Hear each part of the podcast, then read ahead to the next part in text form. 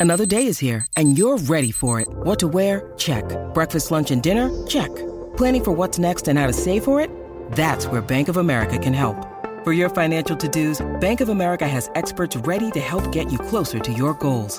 Get started at one of our local financial centers or 24-7 in our mobile banking app. Find a location near you at bankofamerica.com slash talk to us. What would you like the power to do?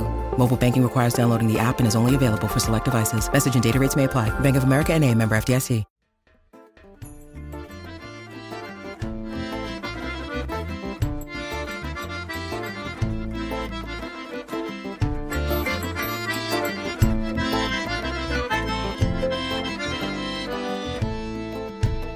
Gamarjoba, and welcome to the History of Sakartvelo, Georgia. I'm your host, Roberto, and this is Myth 5 Varkhag and His Sons. This tale comes out of the Nart sagas, and I would like to give credit to Walter May for his translation and to John Colarusso and Tamerlan Salbiev for their edits to modernize the work. I also want to give credit to Sylvan for their amazing art. Varkhag and his sons come from the Nart sagas, which are a series of stories from the Ossetian culture found in both North Georgia and southern Russia along the Caucasus mountain range.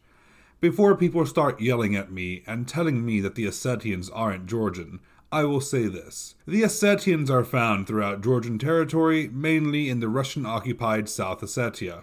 This means they are part of Georgia and Georgia's history, and we have seen them multiple times throughout our narrative and will continue seeing them. So, Ossetian history and stories will be covered on this show.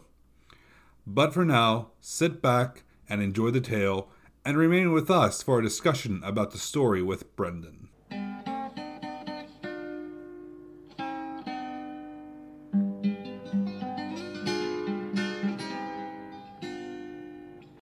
Part 1 Varkhag and his Sons. Chapter 1 The Birth of Akshar and Akshartag. Varkhag was in those days among the eldest of the Narts. To him were born two sons, twins. One came at the first cockcrow, the other before the morning star, Bonvarnon, had appeared in the sky at the second cockcrow. The rays of the risen sun shone into the heart of Varkhag, and he felt how dear to him were those two newborn babes. So that the day of their birth should bring the newcomers happiness, Varkhag prepared a feast, consisting of game caught in the hunt, to regale his guests. Varkhag invited the heavenly smith, Kurdalagan, and the ruler of the deep seas, Don Betir, and highly esteemed Narts, Bora, and other, were called to that rich feast. Kurdalagan took a fancy to Varkhag's son and named them so, the elder he called Akshar, and the younger Akshartag.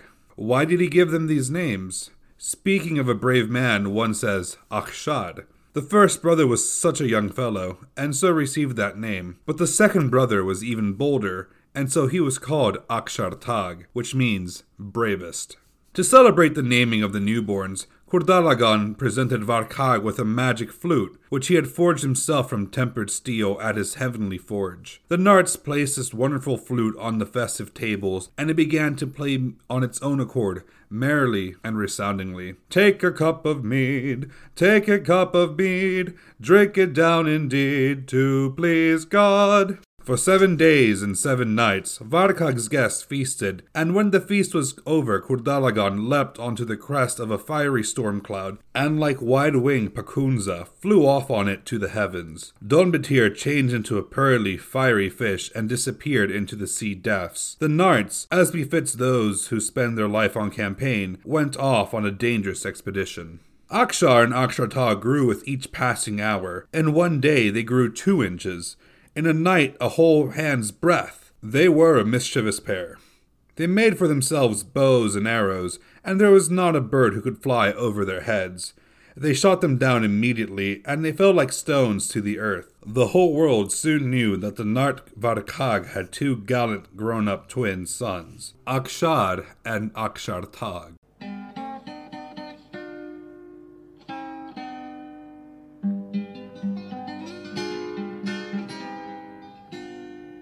Chapter 2 Akshar's Sword Akshar and Akshartag soon grew up, and there came the day when they decided to go on a quest for a year. They made all their gear ready and set off on the road. They came to a place where the road divided in three, and agreed thus We shall take one side road each, and the middle road will be our place of meeting. Let us both put one of our own arrows we have beneath this stone by the wayside. Whoever returns, let him come to this stone and see whether his brother's arrow is still there. Akshar and Akshartag then parted, traveling different roads. A year passed by, and Akshartag returned to the agreed spot, lifted the stone, and saw that Akshar's arrow still lay there, covered with moss and mold. Akshartag was at once disturbed. What had happened to his brother? He set out at once on the road that Akshar had taken. He traveled a long time through forest and field and over mountains, and toward evening he came to the Black Ravine. There he stayed for the night, and saw in his dream that his brother had been taken prisoner. At once, Akshartag jumped on and went onward. Again he traveled all day, and toward evening he came to the White Ravine.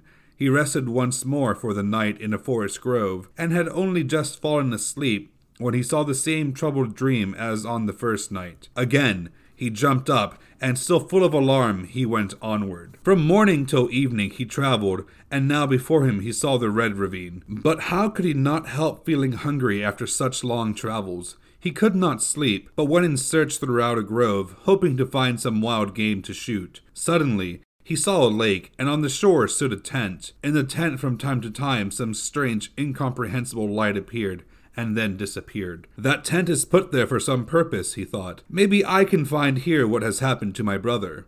He stepped a little nearer to this tent and began to peer in through the flap. He saw that inside the tent an iron door had been set in the floor, which opened and closed by itself. Each time it opened, a light also glowed from somewhere in the tent.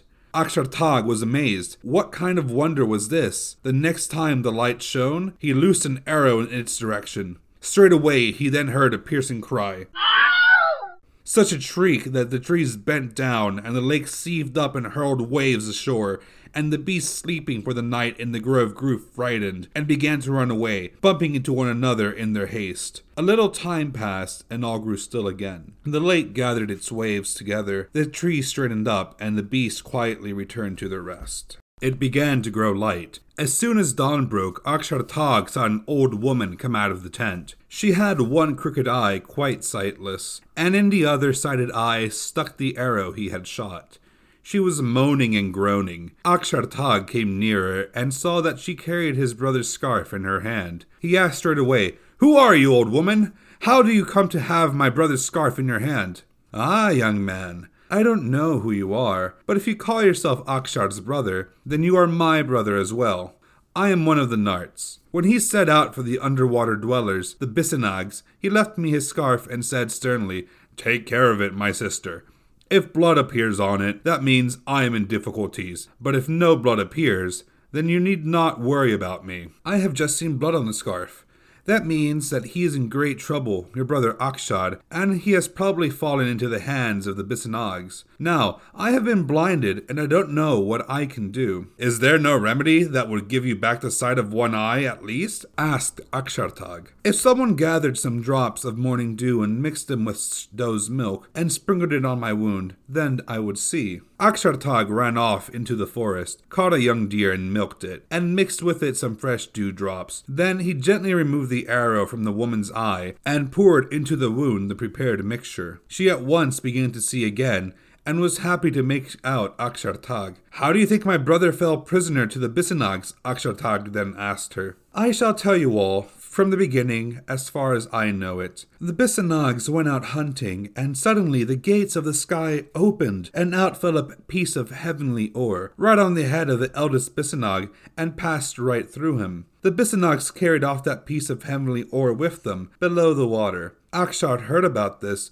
and thought that he would take this piece of ore from them. When he came, they must have surrounded him, tied him up, and carried him off as a prisoner with them. Just today, I was making plans about what to do when, because of your arrow, I was unable to carry on. But to whom among the Narts do you belong? And why do you call yourself one of our women? To whom are you sister? Then afterward explain why, when I looked at your tent at night, there appeared and disappeared a strange light. I am Varkhag's sister, but I have lived here for a long time. My husband shared a table with the sun, and the sun presented him with a white stone. The stone I hung around my neck every night, and it lighted up my path. The light you saw was the light from it. Where then has your husband gone? inquired Akshartag. The old lady pointed to the iron door, lying in the ground. That door leads to an underground cave, and at evening, on Saturdays, it opens. The Bisanags come to catch at least one person living on Earth's surface. If they don't succeed, one of them dies. So, it was that they once took my husband,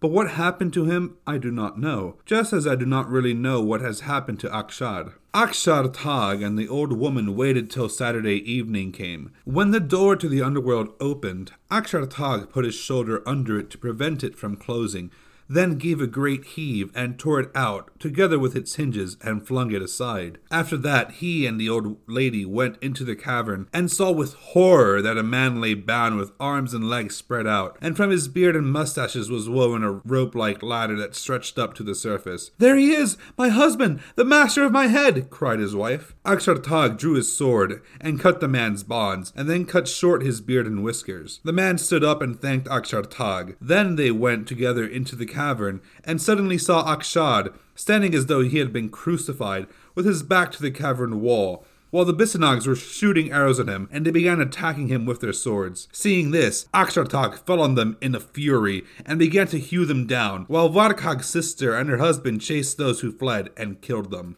Thus, Akshartag freed his twin brother, Akshar. You and your husband go along home together, and Akshartag and I will come to you later, said Akshar. The husband and wife went off together, while the brothers looked for the storeroom where the Bisanags kept the ore. They found this heavenly ore at last, where the Bisanags had hidden it, and carried it off to the smith of the gods, Kurdalagon, and from it he made for Akshar two-edged sword. Such a sword it was that from a single blow any stone or any metal would fall apart, while the blade itself was never blunted. When Akshar and Akshartag descended to earth again from Kurdalagon's forge, they found the Bisanag chief, Karamag, waiting for them with more men. Akshartag at once engaged them in a furious battle, but Karamag struck Akshartag such a cunning blow that he fell senseless to the ground, and his sword dropped from his hand. Just then, one of the servants of Don Betir appeared and whispered to Akshar, Smear your blade with this fish oil, and you will overcome your enemies. Akshar at once smeared his sword with the fish oil, and then when Karamag raised his sword to strike him, Akshar parried the blow, and Karamag's blade shattered into tiny fragments like little tin tacks. Akshar went on to slay all his Bisaneg opponents to the last one. The Don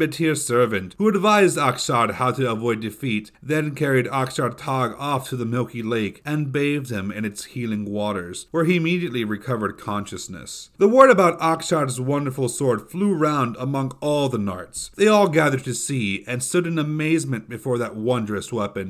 Since that time, whenever difficulties faced the Narts, Akshar went into battle against their enemies in the vanguard with his wonder working sword. For its invincible durability, it received the name Akshar Gard, which means Akshar's sword. After Akshar's death, his eldest son inherited the sword. Since then, it has been a Nart custom that the eldest son receives his father's sword, and the youngest son inherits his horse.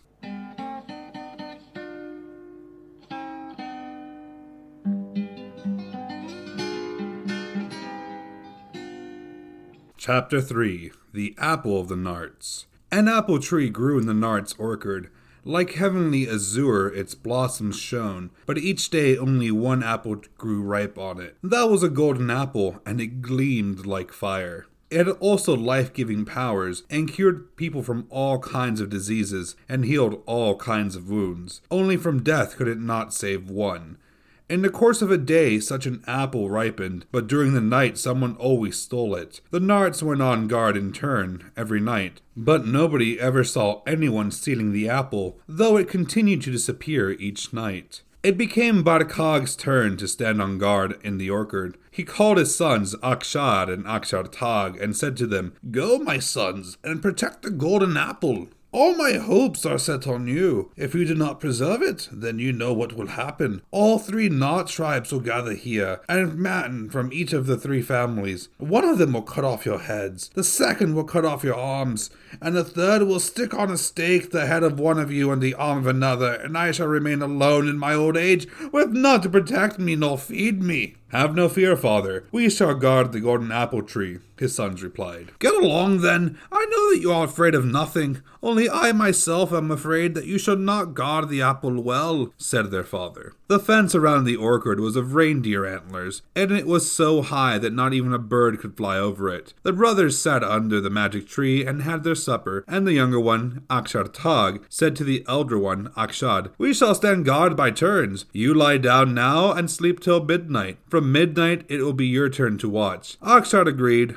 lay down, and slept. He awoke at midnight and said to his brother, May God forgive me, Akshar Tag, but have I not overslept? No, it is not midnight yet. Sleep on a little, said Akshar Tag. Akshar was glad to hear that, and slept again. Then, at about the hour when night begins to change to day, some kind of bird, it seemed, flew to the tree. The apple was suddenly lit up, and Akshar Tag saw a dove near the magic apple. She plucked the apple by its stem, and Akshar Tag straightway shot an arrow at her so that half of her wing fell to the earth, and the dove, covered in blood, flew lower unevenly and let the apple fall to the ground. Then Akshar Tag woke up Akshar. You see these drops of blood? he said to the brother. I shot a dove in our apple tree. She flew off, and see, here is half her wing. Very low, only just above the earth she flew, leaving a trail of blood. I must follow that track. I must catch her or die in the attempt. There's nothing else left for me to do. Akshartag carefully bound up his victim's half wing in a silken handkerchief and put it in the bosom of his coat. And when it grew quite light, he said to Akshar, I am off to seek that wounded bird. What do you say to that? I shall come with you wherever you go, replied Akshar. So the brothers followed the bloody trail that led them to the seashore. It goes on into the water, said Akshar. And Akshar Tag replied, I shall go to the bottom of the sea. Wait for me here. If the waves throw up bloody foam on the shore, that means I am no longer in the land of the living, and you had better return home. If the waves throw up white foam, then wait for me here. Wait for just one year. Very well, answered Akshar and remained on the shore. Then Akshar Tag pulled up the ends of his overcoat and stepped into the water, and down to the bottom he went.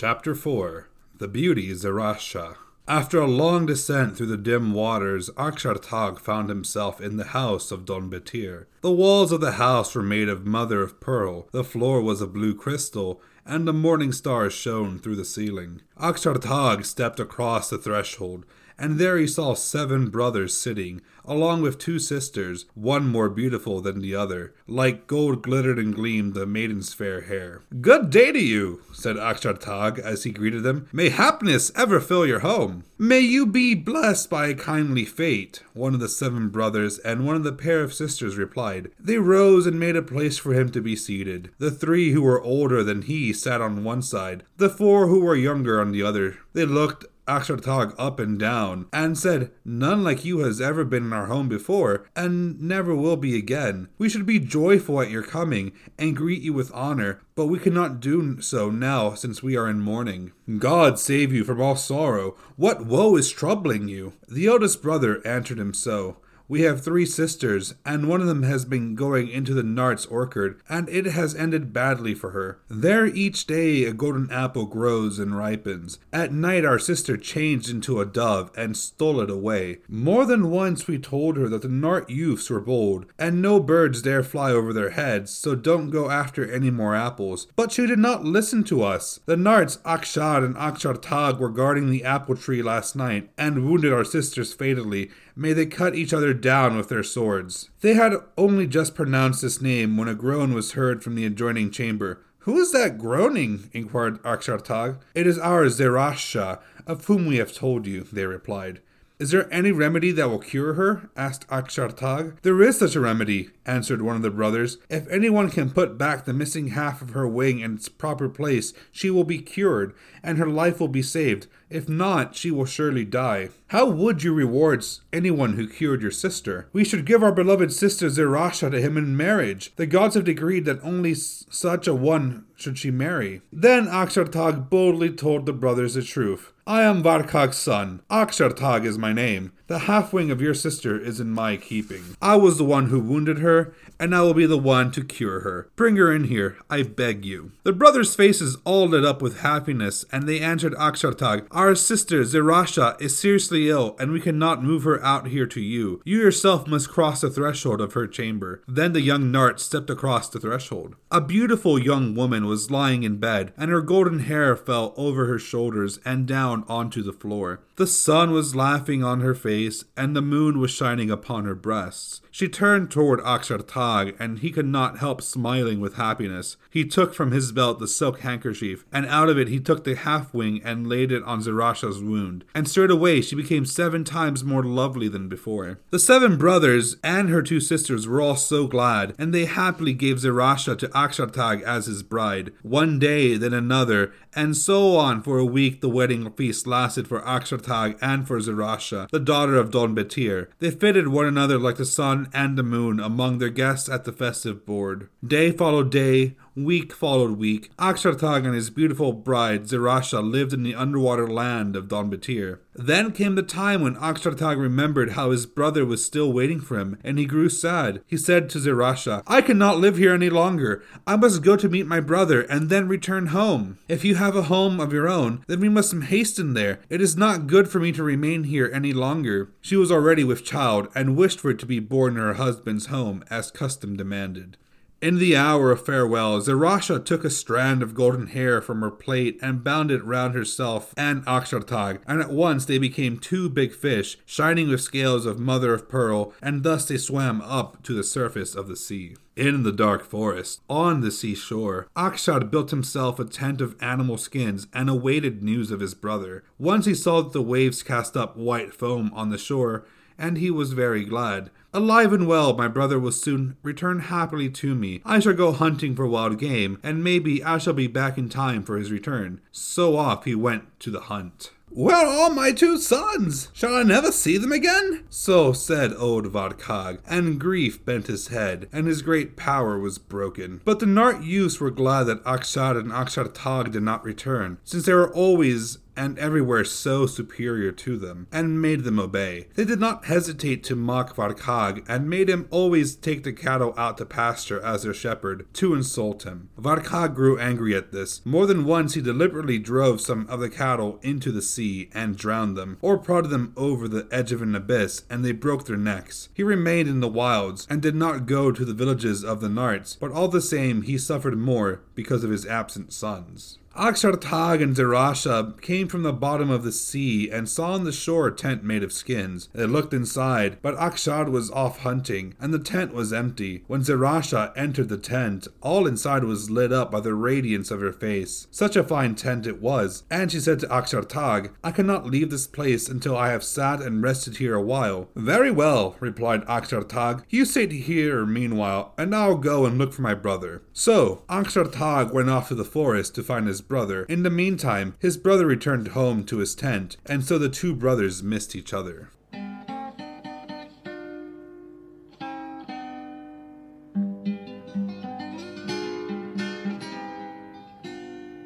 Chapter 5 The Death of Akshar and Akshartag. Akshartag had been gone a long time when Akshar returned to his tent. When he entered, he caught sight there of Zerasha and he said to himself, O gods of gods, do not take away what happiness you have given us, neither on the road nor at home. How could I expect that Akshartag would not only return alive, but also bring his bride to my tent? Zerasha glanced at Akshar and mistook him for her husband. Those fair haired, tall, bright eyed, wide shouldered twin brothers were as like as two peas, so much that even Mother Earth and the God in heaven could not distinguish one from the other. Why have you been so long away? asked Zerasha. Akshar did not answer. What is wrong with you? Don't you recognize your own wife? Did we not live a whole year together beneath the sea with Don Betir? Thus Akshar was convinced that before him sat his brother's wife. Zerasha, mistaking Akshar for her husband, gathered her things for that night and began to cling to him, but saw at once that he turned away from her, distressed. The time came to lie down and sleep. Suddenly Akshar spread out his felt cloak, and they lay on that, covering themselves with Akshartag's cloak. But so that there would be no intimacy between him and his brother's wife, Akshar drew his sword and placed it between himself and Zerasha.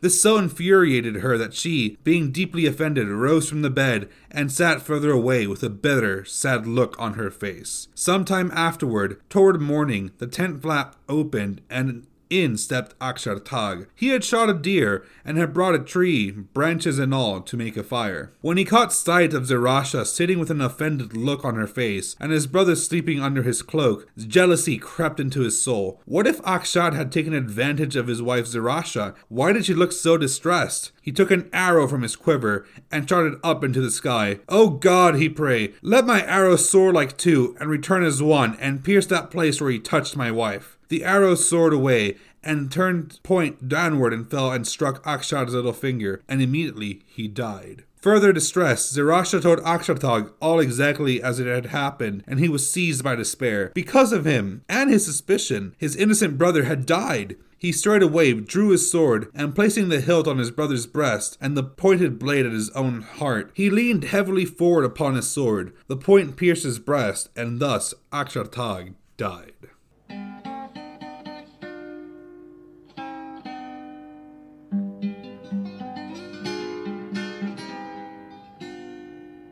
Zerasha's lament. And then Zerasha tore her hair, beat with her fist on brow and knees, scratched her cheeks, and cried in despair, Oh, woe is me! Black days are these! Because of me, brothers have died. Because of me, their blood was shed. She moaned and groaned, lamented, cried, and mountains echoed her woe overhead. Wild beasts in sorrow silent fell. On hearing her pitiful sad lament, her tears on blood-stained cheeks did swell, went streaming, gleaming, never spent. Her sorrow floated like a cloud above twin corpses as they lay. Her warm tears fell like a funeral shroud, but naught could wash her woe away. She sat between them till midnight came. Above the corpse of Akshar the bold, from midnight till morning just the same. Above Akshartag, his flesh grown cold. What shall I do with these poor dead men? Let ravens come, peck out their eyes. Let foxes come and gnaw at them and tear their pallid cheeks likewise. I should make each of them a grave, but how can I do so alone?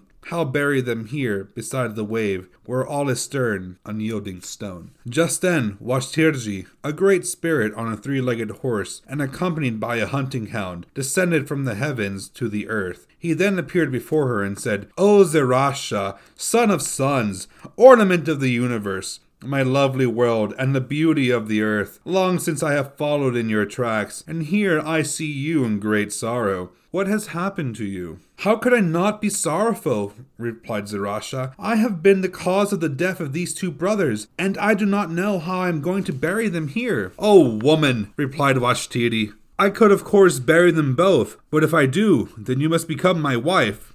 Zerasha straightway answered, Why should I not become your wife after you have buried them? Hearing this, Washtirji slightly struck the earth with the handle of his whip, and the two bodies of the two brothers sank into a cavity in the ground. Then there arose a tomb of stones, united by mortar above their grave. Then above the risen tomb a beautiful palace arose. Washtirji then turned to Zerasha and said, Well, now all is accomplished, and we can go. Wait here a moment while I go and wash my face and hands at the seashore. How can I go with you like this? The blood has dried on my cheeks and fingers. So Zerasha answered him. Washtirji took her words as true, and off she ran to the seashore. She threw herself into the watery waves and sank below into her father's domain, the realm of Don Betir. Washtirji waited and waited, and what kind of thoughts and wishes did not run through his head? Where is that woman then? The lovely Zerasha has disappeared. She has deceived me, Washtirji, and I shall not forget such deception. Just wait a while, and woe to your hearthstone, swore Washtirji. In this world I may not be able to catch you, but how will you escape me in the land of the dead? Washtirji flew into a fury, leapt on his three legged horse, and called his hunting hound, and galloped off along the seashore to hunt.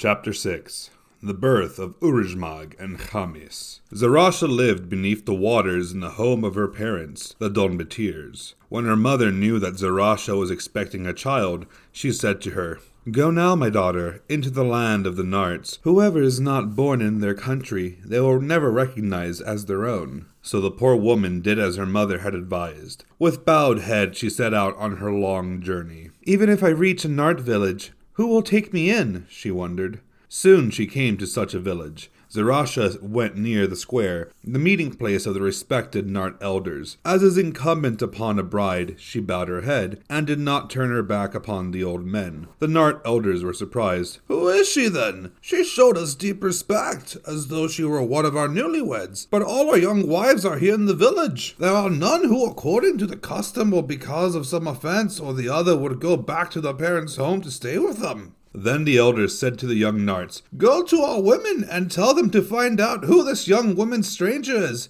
Who comes as our guest? So the young Narts went to the Nart women and said to them, Listen, young wives of ours, well mannered and silent before your elders. Ask this newcomer why she too is silent before us. Is she one of our brides? You are respected older wives and mothers. Find out if she too is a respected mother, and learn her name, where she is from, and tell it to us. The young wives began to surround Zarasha and to question her. Who are you, and what are you? they clamored. But Zarasha did not answer, and thought to herself, If I tell them who I am, my answer will not be heard by the elders from my own lips, and may not be believed. Then the mothers, seeing that she did not answer the young wives, went up to her and asked her, Tell us, what brings you to the land of the Narts? Zarasha answered, Don't all ask me questions at once. If you wish to know who I am and where I come from, let one of you speak, and I will answer. Then one of the most respected mothers took her to one side. My sunshine, tell me, what brings you here? They all trust me here in this village, and you may trust me too. Then Zarasha glanced at the elderly mother and answered, It is awkward for me to even mention my name and where I come from. It is shameful for me to stand on Nart land before you young Nart wives and respected mothers. It is against custom to utter it before you, replied Zarasha. But there is no other way out for me, so despite that, I must tell it to you. My husband was Akshartag, and I beg you lead me only the ground floor of his tower, where the cattle live in winter. Then the woman told the young Narts whose bride she was, and they repeated it to the elders sitting in the village square. This woman comes to us from those relatives of ours for whom we have been waiting for so long. The elders were glad to hear this news, and replied, Let it be so then. If we have not heard from them so long, then nonetheless we shall learn from her what has happened to them. Only do not take her to old Varkhag's tower tower, but to the topmost chamber in Akshartag's bastion. When Zarasha, standing nearby, heard this, she said to the women, It is not fitting for me to be there. Soon will come the time when I shall show you a new shoot off your family. Meanwhile, it were better and quieter for me to not be at the top of the tall tower, but in the shady cattle stall below. So the woman led her to the stall below in the tower, and there she gave birth to twin sons, Urijmag and Chamis, they named them.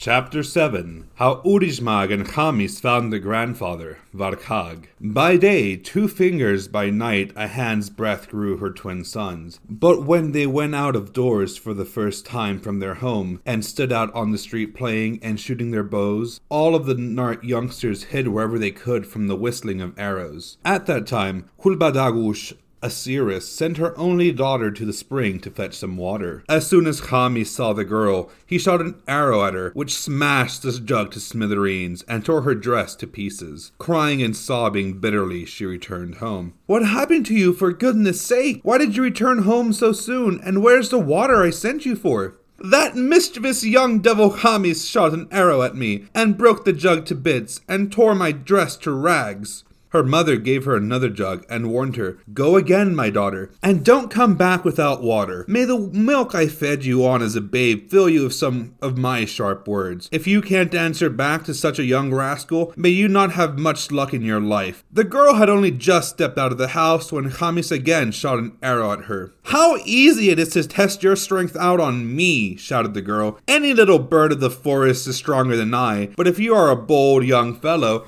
Better go and find your old grandfather, Varkhag, who has withered away, wandering after the Nart's cattle. Having heard these offensive words, both boys broke their bows and arrows in a frenzy, and hearing and shouting like highway thieves, they burst into their house and told their mother, We are going to the meeting place of the elders in the square. We have heard that our grandfather Varkhag is still alive. We want to go and find him. The elders may tell us where he is.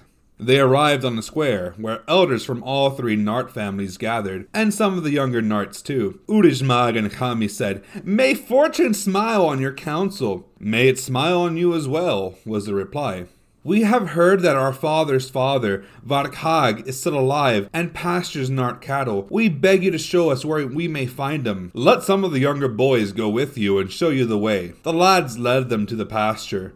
As Urijmag and Chamis strode toward their grandfather, the earth trembled beneath their feet and stones fell from the cliff sides. From far away, Varkhag heard the thunderous steps of Urijmag and his brother Chamis. What a wonder is this! thought he. Akshar and Akshartag are no longer in the land of the living, but it seems to me I hear them. Suddenly, he saw the youngsters and called, Hey, who are you then? They answered him back, We are the twin sons of Akshartag. Come nearer, come nearer to me. Only by feeling your limbs and how you are made can I tell who you are and recognize you as my grandsons or not. Urijmag and Chamis came up to the old man and embraced him. And then Varkhag fell silent, while with the tips of his fingers he felt the wrist and knee joints. Tears began to flow from his eyes. My sons Akshar and Akshartag have perished, but I am happy that our breed has not passed away. Thus he recognized his grandsons. Varkhag then led the youngsters back to his old tower. First they climbed upstairs to the chambers at the top, but saw that they could not enter for all the rubbish accumulated there. Then one brother took a wooden shovel, and the other took a broom, and they cleared away the rubbish and swept the rooms. All was shining bright when they finished, and everyone saw that the tower was seven seven times more beautiful than before. Supporting their old grandfather by the armpits, they led him out into the courtyard and they trimmed his shaggy hair and beard and whiskers. Then they stuck his staff into the rubbish outside and made him urinate on it, and they saw that his stream arced upward. They gaped at each other in surprise and said, one to the other, Yes, indeed! He's still quite young, our granddad. He can still work and manage to feed our mother. They escorted him back to the hearth, sat him on a stool, and then said to him, We are your son sons, and from now on we shall live with you. While they were doing all this, Zarasha stayed in the upper part of Akshartag's tower.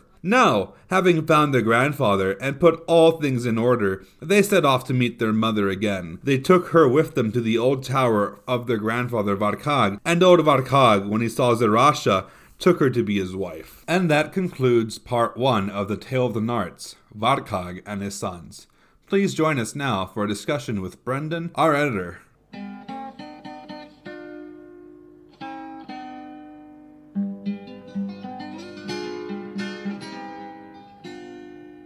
Gamarjoba, and welcome to the history of Sakartvelo, Georgia. This is Myth 5, Warkhag and his Sons, Part 2. Thank you for coming on to the show today, Brendan. Thank you, Roberto. I must say, it's really impressive hearing your podcasting voice in person. You have a very good, very good radio voice you're putting on there. Oh, thank you. I try really hard once I'm in front of the mic. So today we are discussing Warkhog and his sons. I would like to give thanks to the artist Sylvan for letting me use their artwork. So thank you very much. Your artwork is great, and I love the fact that you did convert the Tale of the Narts into an actual comic strip. And that's all for Sylvan. So Brendan, we both read Tale of the Narts.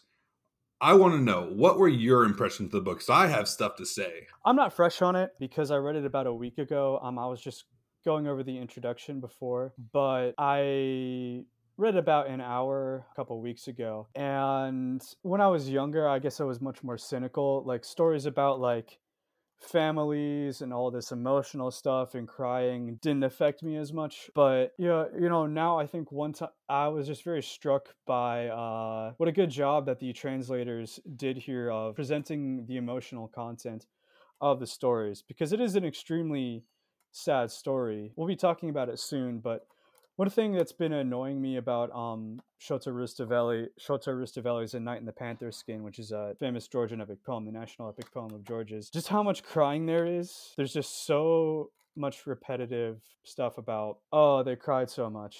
And here I think the translators did better job of presenting the emotional content of of the story that probably would have resonated more with the audience at the time, which I assume I think in the introduction said it was a purely oral tradition until the 60s, I want to say. Yeah, it was purely oral tradition until somewhere around the 60s.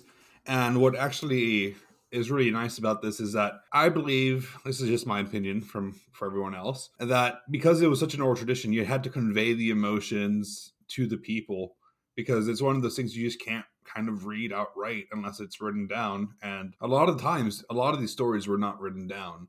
Even going with like the Ossetian tradition, they kind of go forth and just kind of represent their culture through their stories. And you can see a lot of the stuff they, they kind of think about and stuff that they go through and just like their mentality just by reading these sagas through that is just very apparent throughout their culture. So yeah, I mean, one thing I noticed was just like with it's the case with a lot of myths and with a lot of sagas, like the saga of the Volsungs. It's in Norse mythology. It's fundamentally a story about a particular family.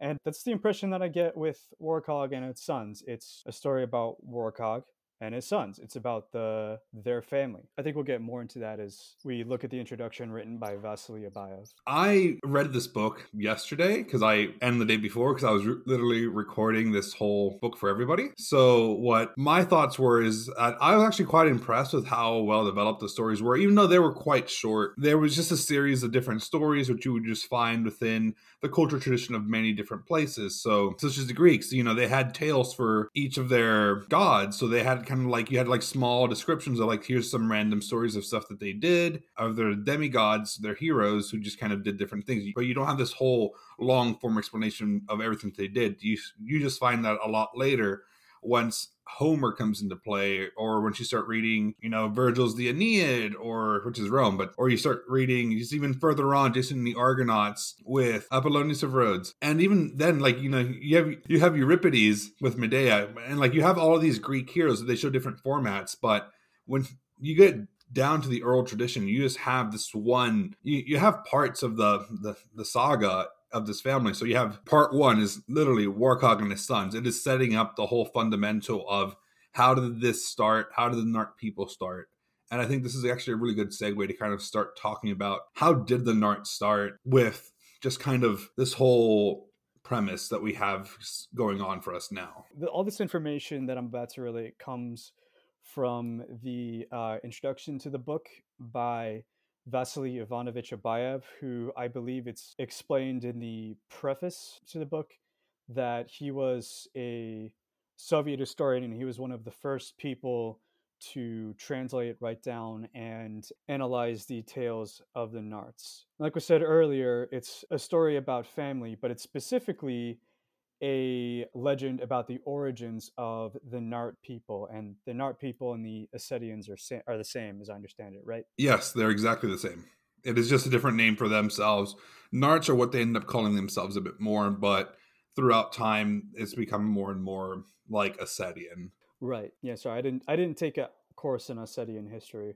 Unfortunately, before I started this, I just read. I just read this book, so I didn't know we needed to have uh, history degrees to uh, do all of this. Yeah. Well, yeah. Thankfully, I have the ability to read, so I just sort of bypass all that. Anyway, so uh, Vasily Ivanovich Abayev, we'll just call it Abayev from now on, explains that the whole, all of the stories in this book, the Tales of the Narts, deal with four central cycles, which is the origins of the Narts, which is the first one we're talking about here, Warcog and his sons Akshar and Akshartag and then later Uruzmag and Shitana form the second cycle. Then Soshlan form the third cycle, and Latrads form the fourth cycle. And so today we're just dealing with Warcog and his sons, and it tells the origins of the Nart people, specifically the family which is called the Akshartag Keta, which is hard for me to pronounce because it's spelled Akshartag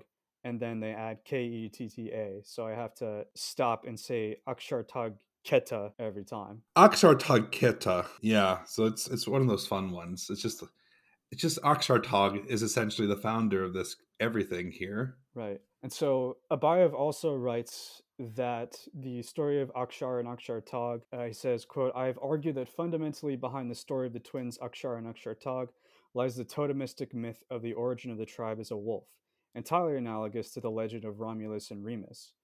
So, what he's saying there is just as the story of Romulus and Remus find the mythological or legendary foundation of the Roman culture, Akshar and Akshar Tag form the mythological and legendary foundations of the Ossetian culture. And he even points out that the word Warkhag in ancient Ossetian simply means wolf. Yeah, and I would also like to point out to kind of tie it back more to our podcast is George's name also technically refers back to the wolf because if, as I mentioned back way back in episode one, the whole Gorgia, Gurgan is also from an old Persian word meaning wolf. So it's like you have this whole Caucasus region. You have a lot of these origin stories from different regions, such as the Caucasus, essentially referencing to a wolf being kind of like the totemic forebear of everything.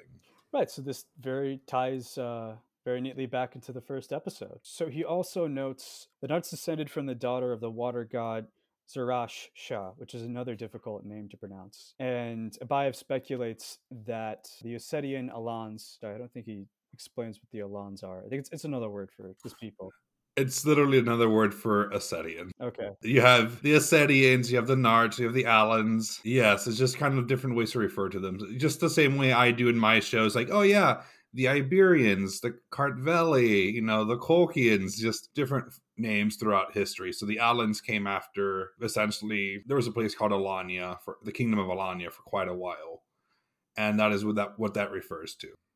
Right, anyway, and so he mentions that in the story, of course, Zarashasha is the uh, daughter of the people of the sea. I forget if they're deities exactly. You'll have to remind me. They're just another Nart. Well, they're not even Narts. They're just another like race of people from that area, is what I could tell from the reading. I might be wrong, but from what I can tell from reading this, they were just another people of the area who just live in the sea. Oh wait, well, Abayev says right here that Zarashasha is meant to be a water goddess. So he also so he mentions there's two things is mythologically the Nart people are descended from the wolf and from water deities, or they're associated with water deities. So that, that explains a lot more, shows how much care I put into reading the introduction.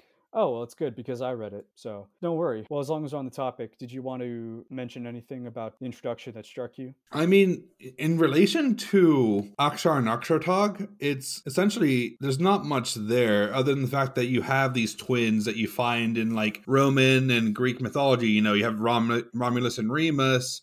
Castor and Pollux, and you essentially you just have this sense of twins just kind of being influenced by all of these people. So it's just kind of interesting to see how you have the wolf essentially being a thing that's very that occurs very often throughout mythology as well as also having twins kind of being the forebears of your area because i know castor and pollux were in jason and the argonauts as well and then in india you have the ashvins also so it's just another motif that you have of just like twins kind of appearing and kind of being forebears for a people and one of them always has to die somehow. I believe Castor and Pollux, one of the Castor and Pollux twins, is killed somehow. Are they killed in Jason and the Argonauts? I forget. I don't think they're killed in Jason and the Argonauts, but I know they're the sons of that wind god. Yeah, I think they're sons of Boreas. Yeah, they're the sons of Boreas. Shows how much potential we pay to our own show. I mean, how long ago do we do that? Come on, we're not quite a while back. It's been a few months. We took a break. yeah, the thing, the twins thing was really interesting to me because I also, besides the examples of uh, Romulus and Remus, Castor and Politics, Pollux, and the Ashvins of Hindu mythology, this also shows up in uh, the story of Apollo and Artemis, and this also is a good segue into another interesting thing I noticed about Akshar and Akshar Tag is one thing they have in common with other stories across Greek and Roman and Norse mythology is not prodigy, um, precociousness of growing up instantly. So Akshar and Akshartag in the story, they seem to grow up instantly. They take like they grow up within like a year. No, they grow up within days, actually. Within days. And like that's actually something which leads us right into the birth of Akshar and Akshartag, which is the first bit of the story. Um and like they essentially from what I could see is they were literally born and within like hours they're they're already growing like essentially super quickly. And I'm like, how is this happening so quickly already? It's like and every, and then they do things in increments of a year as well, which I thought was also interesting. Yeah. So the quote here is Akshar and Akshartag grew with each passing hour. In one day they grew two inches, in a night a whole hand's breadth. They were a mischievous pair. They made for themselves bows and arrows, and there was not a bird who could fly over their heads. And of course, if you've heard the story, you would know that their prowess with bows and arrows is major plot element, which makes sense because the Assedians are a nomadic uh, horse people the way um, Abayev describes them. And so, continuing on with this thing about growing up instantly, this also happens with Apollo and Athena. I think the story goes that either Apollo or, or sorry, not Apollo and Athena, Apollo and Artemis. I forget the name of their mother, but she was a Titan. Their father was Zeus, and said that as soon as one was born, the other assisted their mother in delivering their younger twin. And another example of this is Athena was said to emerge fully formed from Zeus's skull, and the Olympians were all said to um, have emerged as uh, full adults from the uh, stomach of Cronus when he vomited them up. And Hercules, as an infant, strangled two serpents that were sent to his crib by Hera. Oh, sorry, not Hercules, Heracles. Uh, I'm sure some people in the audience are going to be mad I said Her- Hercules instead of Heracles. The final example off the half top of my head came from Norse mythology. I don't know if this is in the prose or poetic Edda. I haven't read either, which I plan to change soon. But Thor's sons, Magni and Modi, I believe are also meant to be twins. But if not, they still have the precociousness aspect of it because there's a story where Thor went out to fight a stone giant and when he killed him in one blow with Mjolnir, his hammer, the giant fell on him. And even Thor, who, as strong as he is to wield his hammer, he still needs a magic belt that like doubles his strength so he can wield it. And he still can't get the giant off. But one of his sons, either Magni or Modi, I forget which, I think it was Magni, walks over and he's not even supposed to be a day old at this point, although he's older in other stories. He just flips the stone giant off of him that Thor could not even move. And eventually, one of whichever one did that is said to eventually inherit Mjolnir because he doesn't even need Thor's magic belt to hold it. He's that that strong. So that's another uh, motif that you see in these stories that you can find throughout a lot of other myths throughout human culture. Yeah, and I think it's kind of um just overall, it's like even with in the premise of Akshar and Akshar Tag, because I'm not great with mythology. I just read the stuff that I like. You can kind of tell like they grew up within like because the the end quote here that you have in the book is that the whole world soon knew that the Nart Varkhag had two gallant grown up twin sons, Akshar and Akshartag, but it does not say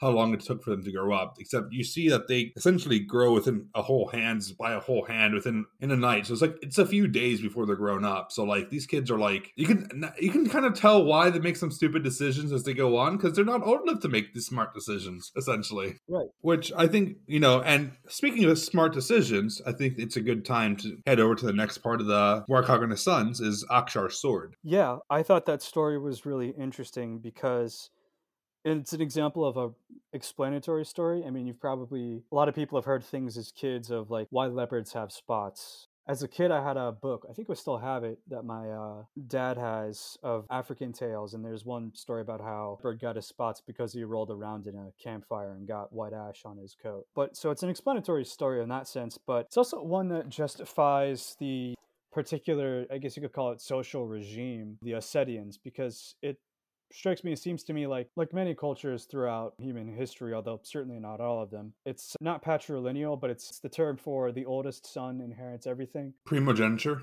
yeah, primogeniture. So it's a story that not only explains the tradition of primogeniture, the tradition of the oldest son inheriting everything is simultaneously explained and justified here. So if somebody, you know, a younger son, a younger brother that got a little too big for his britches said, "Oh, why can't I have Father Sword? Why do I need his stupid horse?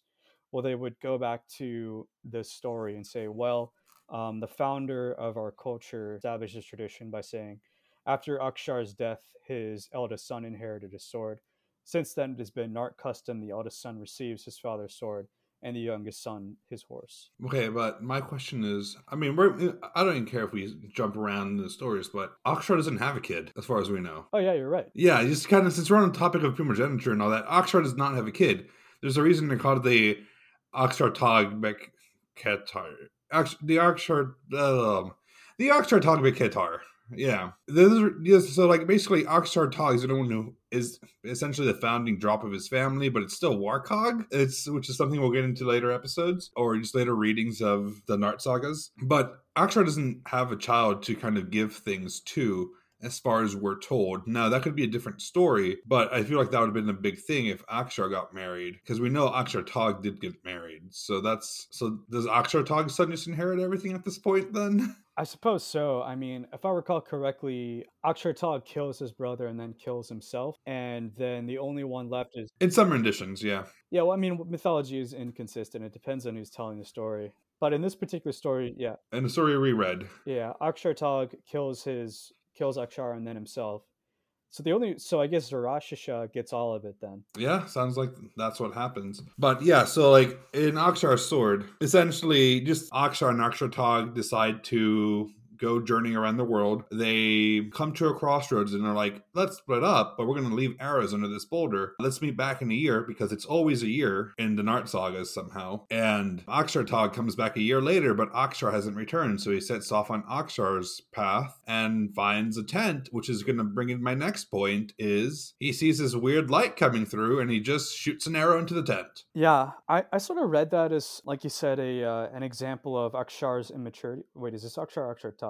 Akshar Tog shot an arrow into the tent. Right. So it's an example of their immaturity. You can always find the values of a society couched within their stories. And part of that is the praise for war and valor and battle. At the very beginning of the story, I believe it says, okay, well, somewhere it says that the Asedians or the Narts are the most valorous and bravest and most skillful in battle. And of course, Akshar and Akshar Tag respectively mean brave and the bravest. And I read this thing about, well, it's partly a story about solving with problems with violence.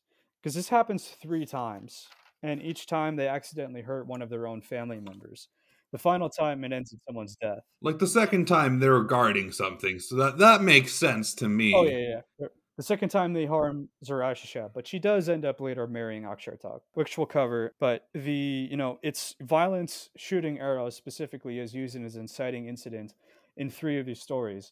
They shoot somebody, find out they have a reason to regret it, and then have to go do something in order to remedy their mistake. He shoots his aunt in the eye. She's blind. She's already blind in one eye. Yeah, and, she, they, yeah, and they have to go through all this rigmarole to go into the woods and find morning dew and drops of morning dew and doe's milk, and they have to like get like herbs and like mm-hmm. rub into her eye to like heal her eye up. Yeah, and it's like I don't know. I just found it kind of funny. We're just like, yeah, oh, interesting, weird light coming from here. What could that be?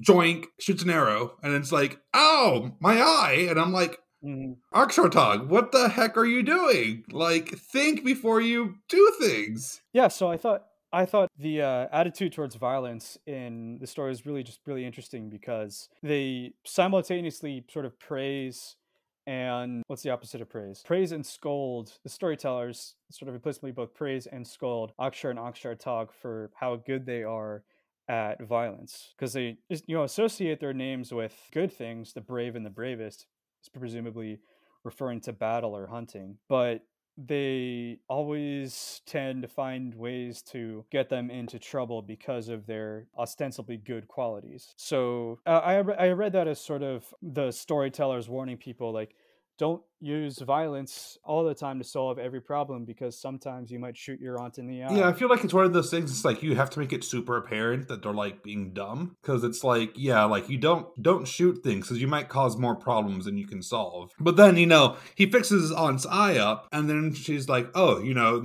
my husband's stuck down there, and your brother's also down there and I have this magic scarf that tells me if your brother's in danger. And oh, look, it's bleeding, so he must be in danger. And then, like you know, they go down into this like I think they have to wait a few days for like the doorway to be able to open to the Bisanog's lair. And as they climb down, they're climbing down on her husband's beard, which somehow just became so long that it's a, a ladder now. And then they get to the bottom and they cut the guy's beard off and save him. And I'm like, how are you going to get back to the top now? Don't ask questions. It's a myth. Don't ask questions. And then the solution is uh, kill everyone. Yeah, the solution to the story is kill everyone. And then Ak- they find Akshar at the end of the place and they free him.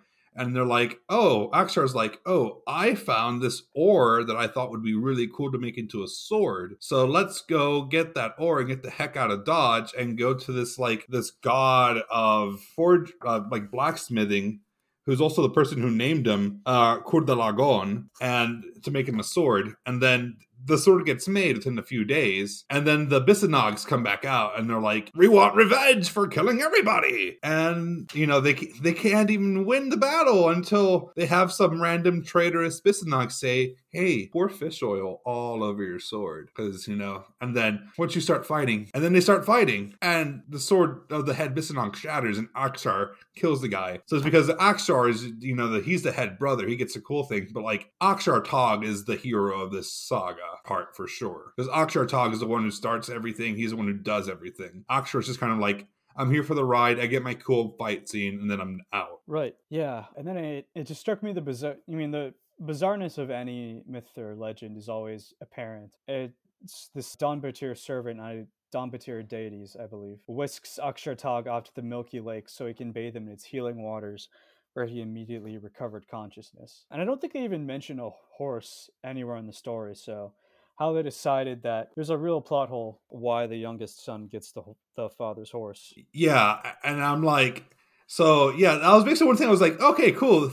I know why the oldest gets the sword now because he's the one who beat the the oldest brother is the one who beat the bad guy. Cool. But where did the horse come from? I don't see any horses anywhere in the story. Yeah. Horses are probably not mentioned. There's probably some uh, version of the story. Well, there probably is, but this is a version we have. Yeah. So yeah, if you heard a different version of the story, please enlighten us. Where please do. Where on earth this horse is coming in on? Yes, tell us about the horse, guys. Tell us about the horse. um, and then like I think it's it's time for us to kind of continue on to the next story, the Apple of the Narts, which is essentially what sets up the whole ending, and it's also like the shortest story in here. Yeah, it's also one of my favorite stories because I really like the love story between Zarasha and Akshartag. But first, I just want to briefly point out Golden Apples of Immortality show up in Heracles. Yeah, Heracles' story. They show up in a Jewish tradition with the story of Adam and Eve. Although I think the golden apple thing might be a later invention than when that story was originally conceived, which probably means that it has its origins in Mesopotamian mythology because pretty much everything, all of these stories have their roots in Mesopotamian mythology in one way or another uh, a lot of the time. Although um, I think somewhere it's mentioned, uh, I might have even read this on Wikipedia, but I couldn't pull, so I couldn't pull up the exact source. But I think um, this particular instance of including a golden apple of immortality might be as a result specifically of Greek influence on Ossetian culture. Oh, for sure, because the Greeks were totally in the area, like without a doubt. Right. they had things there forever. Well, we, have covered this. Yeah, we covered this a lot. Yeah, we covered this a lot. If you're at this point in the podcast, you know the influence is there. yeah, and golden apples of immortality show up again in Norse mythology. Although I'm not sure, I couldn't validate this, but I wonder if there's also again maybe some kind of cross-cultural influence there. But uh, to put it briefly, in Norse mythology, the Aesir gods eat golden apples of immortality to maintain their youth, and there's a story about Loki being forced to trick the goddess to Garza into giving them up, and then the Aesir force Loki to go get them back again. Yeah, golden apples of immortality, again, that's something that shows up all over all over the place. Also, one thing I, I just had on my notes here I wanted to touch on briefly is how many their stories are about either going underground or underwater. And I think Abayev talks about this. But as we know, in this story, Akshar and Akshartag are forced to pursue this injured bird to a uh, underwater people who are called the Don Batir, I think. Yeah, the Don Batir. Yeah, so they're forced to pursue this injured bird underwater into this underwater kingdom, I guess you could call it. And that's where he meets, Akshartag meets his future wife, the water goddess Zarashasha. Zarashsha. Again, this is difficult to pronounce because it there's two sh sounds. So I was going calling her like Zarashasha in my head when I was reading this, but Roberto just explained it's probably like Zarashsha, something like that. Zarashsha. Yeah, like you just have a longer sounding sh sound, Zarasha. I guess. Zarasha or Zarasha. I've been saying Zarasha because that way you still get both sh sounds at the end, but because you can hear it like Zarasha, I'm saying it both. So I don't know. It's it's language. Language is weird. At the point, you can read it yourself. Anyway, there are quite a lot of stories about going underground or underwater, which again is not uncommon in many other cultures. For one, I think of there's a story of Orpheus. There's several stories of Greek heroes going to Hades, which is the uh, underworld or the afterlife. Orpheus does this and also retrieves his wife, I believe. And Odysseus, or Ulysses as he's known to the Romans, also does that in order to uh, talk to a dead prophet. Yeah, so in this story, depending on how you see it, like he goes after the injured bird, which is ends up being Zarasha, who can transform into a bird or a fish. And in doing so, he has to go underwater because the bird just goes underwater. Just a side note that bird, it's the swimming fish from Rudolph the Red-Nosed Reindeer Rankin Bass uh TV special. Yeah. So it, literally it says here how Akshartag gets to the bottom of the water is then Akshartag pulled up the ends of his overcoat and stepped into the water, and down to the bottom he went. But one thing I did like was the fact that the artist Sylvan in their comic for the Golden Apple is they actually have Akshartag like splitting the water open and then going down, which I thought was a lot cooler. I'm actually going to link the whole chapter into my website, and I'm going to put up some pictures as like the podcast picture for for the episode picture. I mean, um, because I just I just like their art so much, and so I'm going to put that up on the website so you can read it and put links there. Make sure you check all their work out. They're great. They have other stuff too. But yeah, no, he just goes down there and then like apparently they have Zarasha has like seven siblings. Um and then like, you know, three sisters, four brothers, or seven brothers, two sisters, and each sister is more much more beautiful than the other, which I don't know how you can kind of compare that. And then Zarasha is supposed to be the most beautiful of them all. Oh man, they have more siblings than I do. That's that's weird. You just play one, but still. So they literally go down and actually seven two sisters. No, no, it's about right. It's about the same as I do. So actually, never mind. Same amount. So then he kind of goes in and they're like, "Oh, what? What's? Why are you guys crying?" And they're like, "Oh, my sister's been injured. You know, and it is because of Akshartag. We're gonna curse Akshar and Akshartag and the rest of their family." You know, I hope he dies. Worries. I hope they kill each other. And I'm like, oh, oh, okay oh, that's mean. And they're like, and then Akshartag is just like, oh, you know, I am Akshartag, but I, I I have the wing right here. I can heal her up. And you and you did mention, you know, you would marry anybody who could heal her. So I, I, am going to marry her, I guess, because I can heal her. So he literally goes in, like puts her wing back somehow. I think, and then like they end up getting married, and she gets pregnant, and and then she's almost about to give birth, and they're like, we should probably go back to your place because in Ossetian tradition, there's this big thing where like men can't live with their wives because that that is so looked down upon. And to live with your wife gives you the name of midagmoi which essentially translates to a domesticated man because you don't want to be domesticated. You want to be a warrior who's outside doing things. But and so if you're domesticated that means you're doing all the housework you're helping your wife out with chores and what kind of man would you be if you actually did stuff in your house and not go out hunting or fighting? Like, come on. This isn't toxic patriarchy at all. Speaking of another interesting note that the uh, book puts here, here we go. Up until the 19th century, Ossetians had a domestic traditions according to which the wife of a deceased husband wed an unmarried member of his family, most usually a brother. In this case, it was Warkhag because his brother was dead. Akshartag widow married Akshartag's father, uh, which yeah, I was going to mention that in that part of the book. Sounds very strange, but apparently this was custom, and the exploitation was it. This custom was maintained because of an enormous arad, or bride price, which was demanded right up until the October Revolution in Ossetia. By keeping the dead man's wife in the family, they thus preserved a useful worker in the home and avoided having to pay colossal sums for a bride from another family.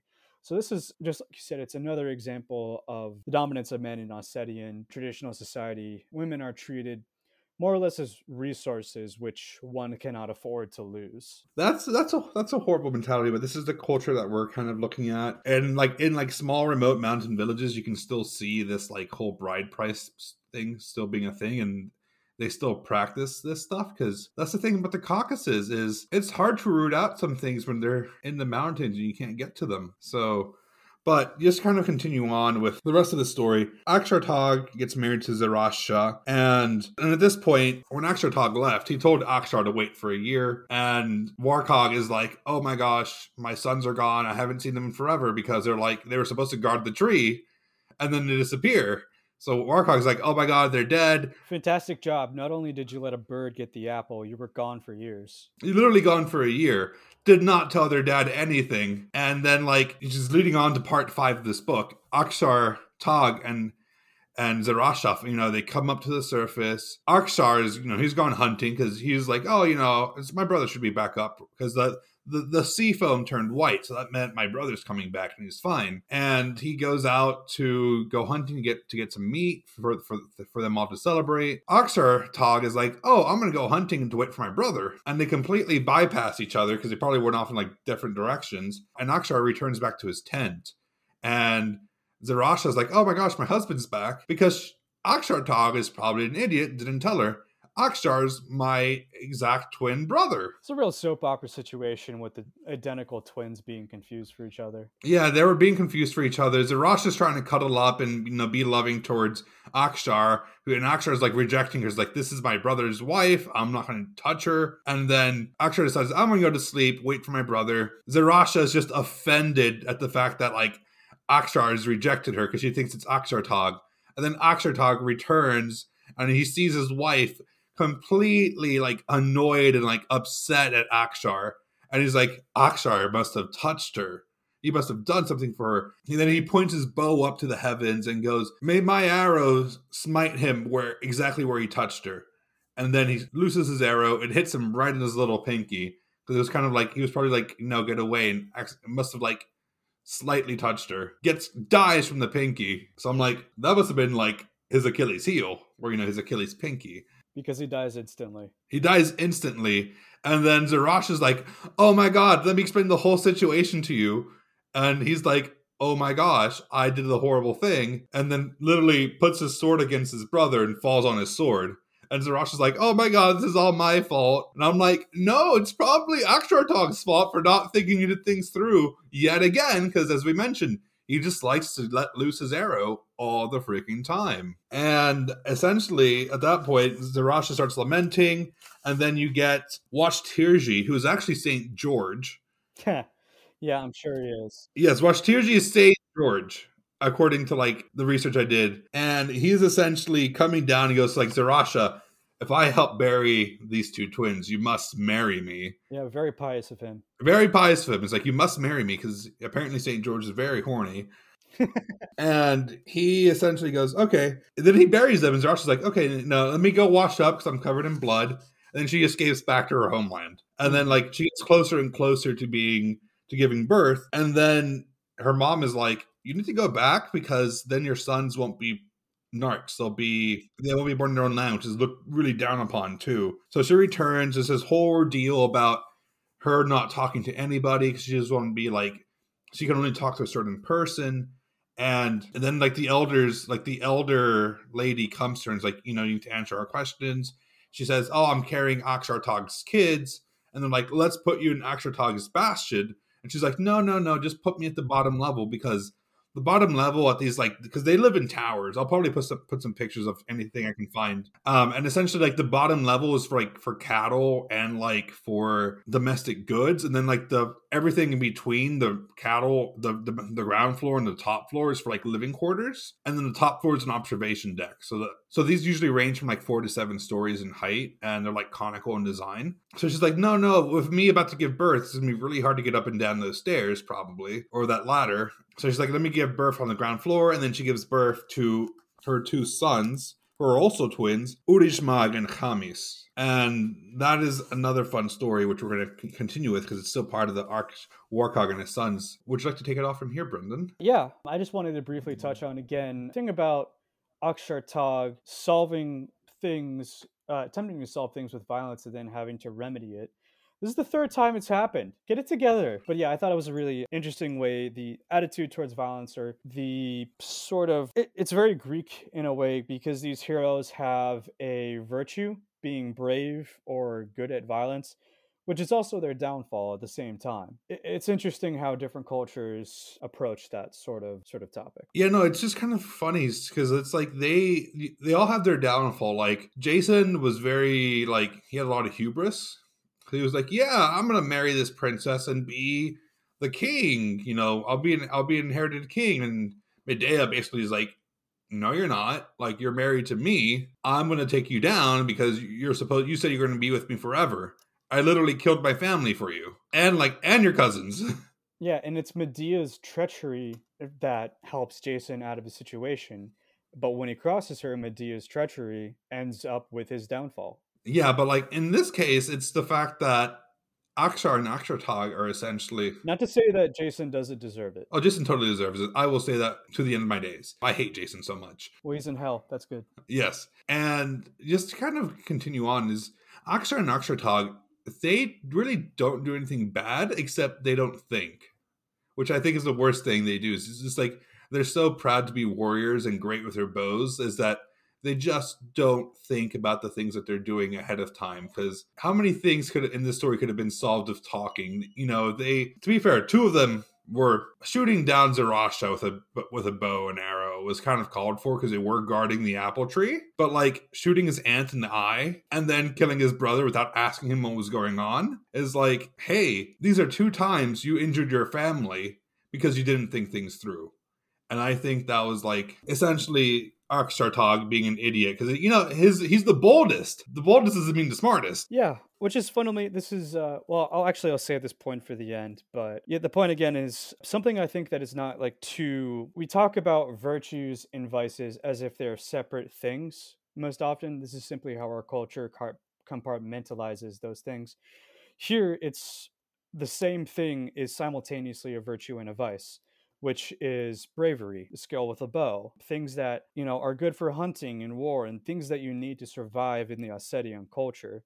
Yeah, are things that also bring their downfall. It's it's approach that's really refreshing because it doesn't deny the uh, moral complexity of heroes. You know, many Greek heroes are very unheroic sometimes, like Jason, for example. Oh God, he is so unheroic. Mm-hmm. But and but our, our heroes are like like Superman is no matter what happens, he's the big blue boy scout. That's not what heroes are like in these cultures. They are warriors through and through. Like they will fight things, they will kill things, mm-hmm. and they're going to shoot before they talk, you know? Shoot first, yeah. ask questions later. Yeah, they fight even and especially when it's unwise. Exactly. And just to kind of continue on, um, then you have Zer- Zarasha gives birth to her twin sons, Urijmag and Chamis who essentially have the exact same thing. They grew up with within days, which I mean, this is explained with the fact that they are the child of a goddess. So I was like, that makes more sense to me than Akshar and Akshartag is being born out of the blue with no named mother and they just grow up in like days. Urijmag and Chamis are essentially tyrants, just like their father was.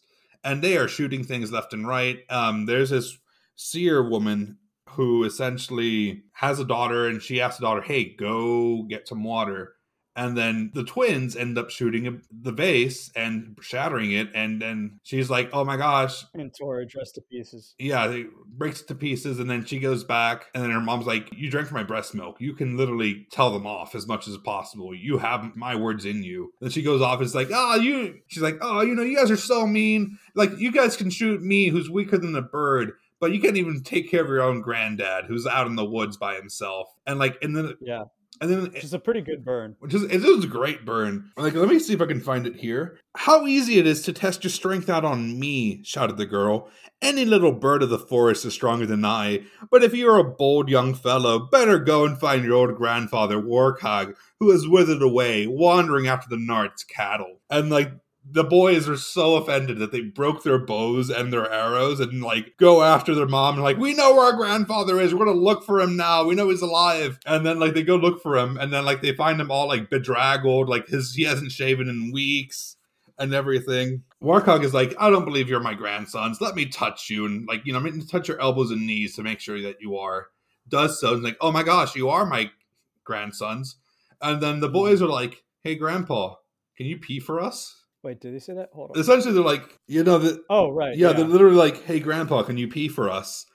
And then like, like his stream you know, it arced upward and like, oh my gosh, grandpa has a lot of vigor in his system still. He should marry our mother, which actually goes back to the point that you made earlier was the fact that usually mothers tend to like if, if a woman is widowed, uh, she has to marry someone within her husband's family who is a bachelor, and that way she can stay with the family and it's all going on. But instead, she's like, you know, she's literally marrying her father-in-law, and and the father and Warkhag adopts Urijmag as his like children essentially at this point. Right um and there's one line here that i wanted to point out. Urzmog and Chamis came up to the old man and embraced him and then Warkhag fell silent.